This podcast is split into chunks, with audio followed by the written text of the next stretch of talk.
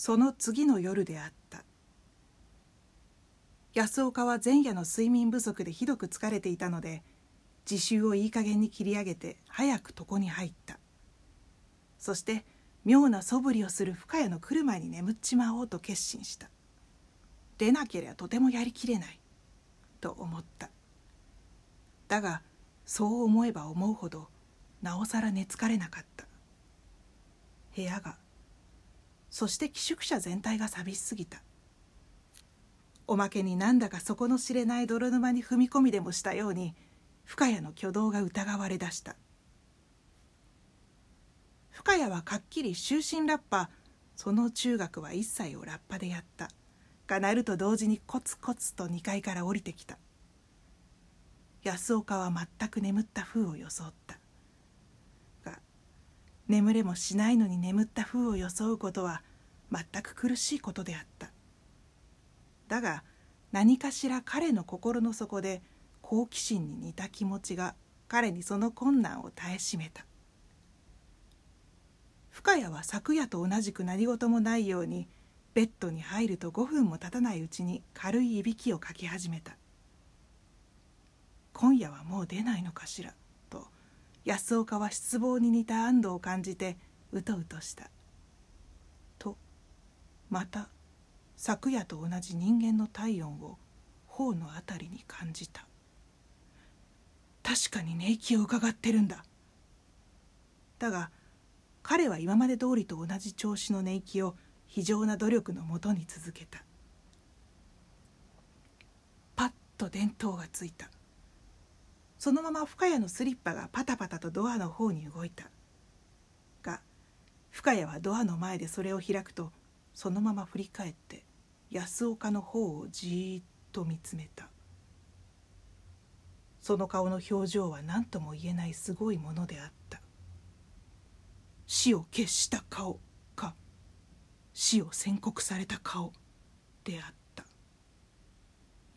彼は安岡が以前のままの寝息で眠りこけているのを見すますと今度は風のように帰ってきてスイッチをひねらないで電球をねじって明かりを消した。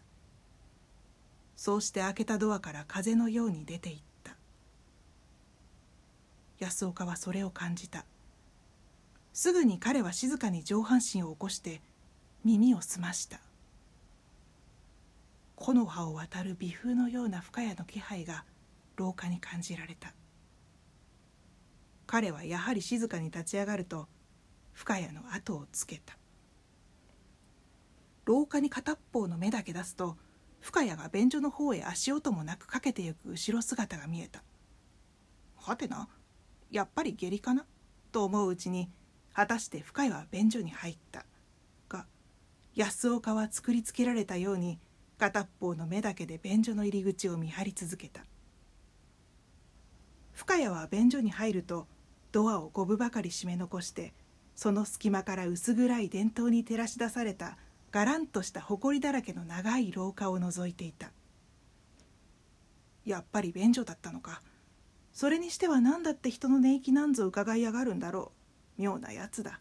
と安岡が5分間ばかり見張りにしびれを切らしてベッドの方へ帰ろうとする瞬間便所のドアが少しずつ動くのを見た。ドアは全く音もなく少しずつ開き始めた。深谷の姿はドアがほとんど八分目どころまで開いたのに見えなかった。まるでドアが一人でに開いたようだった。安岡はぞっとした。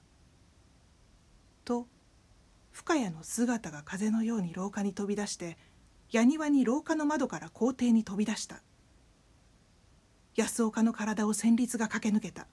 が次の瞬間にはまるで深谷の身軽さが伝染しでもしたように風のように深谷の後を追った。深谷は寄宿舎に属する松林の間を忍術使いででもあるようにふわふわとしかも早く飛んでいた。やがて代々木の連兵場ほども広いグラウンドに出た。これには安岡は困った。グラウンドには目を遮る何者もない。曇っていて今にも降り出しそうな空ではあったがその厚い空の底には月があった。グラウンドを追っかければ発見されるのは決まりきったことであった。が風のように速い深谷を見失わないためには腹ばってなぞいけなかった。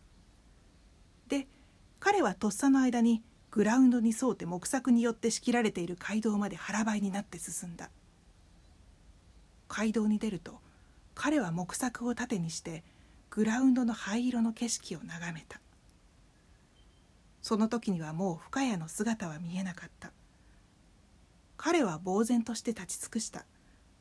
なぜかならいくら風のように速い深谷であっても神通力を持っていない限りそんなに早くグラウンドを通り抜けるはずがなかったから。やつも腹ばいになって障害物のないところで見張ってやがるんだな。安岡は自分自身にさえ気取られないように木柵に沿うてグラウンドの塵一本さえその薄闇の中に見失うまいとするようにして進んだ。やや柵の曲がった辺りへ来るとグラウンドではなく街道を風のように飛んでゆく姿が見えた。その風の姿は一週間前瀬子ちゃんが溺死した沼の方へと飛んだ。安岡は自分が溺死しかけてでもいるような恐怖にとらわれ旋律を覚えた。が次の瞬間には無我夢中になって吹っ飛んだ。道は沼に沿うて蛇のように陰鬱にうねっていた。その道の上を生きた人玉のように二人は飛んでいた。沼の表は曇った空を映して不死の皮膚のように重苦しく不気味に映って見えた。やがて道は墓地の辺りにまで二人の姿を吹くように導いた。墓地の入り口まで先頭の人影が来ると吹き消したように消えてしまった。安岡は同時に路面へ倒れた。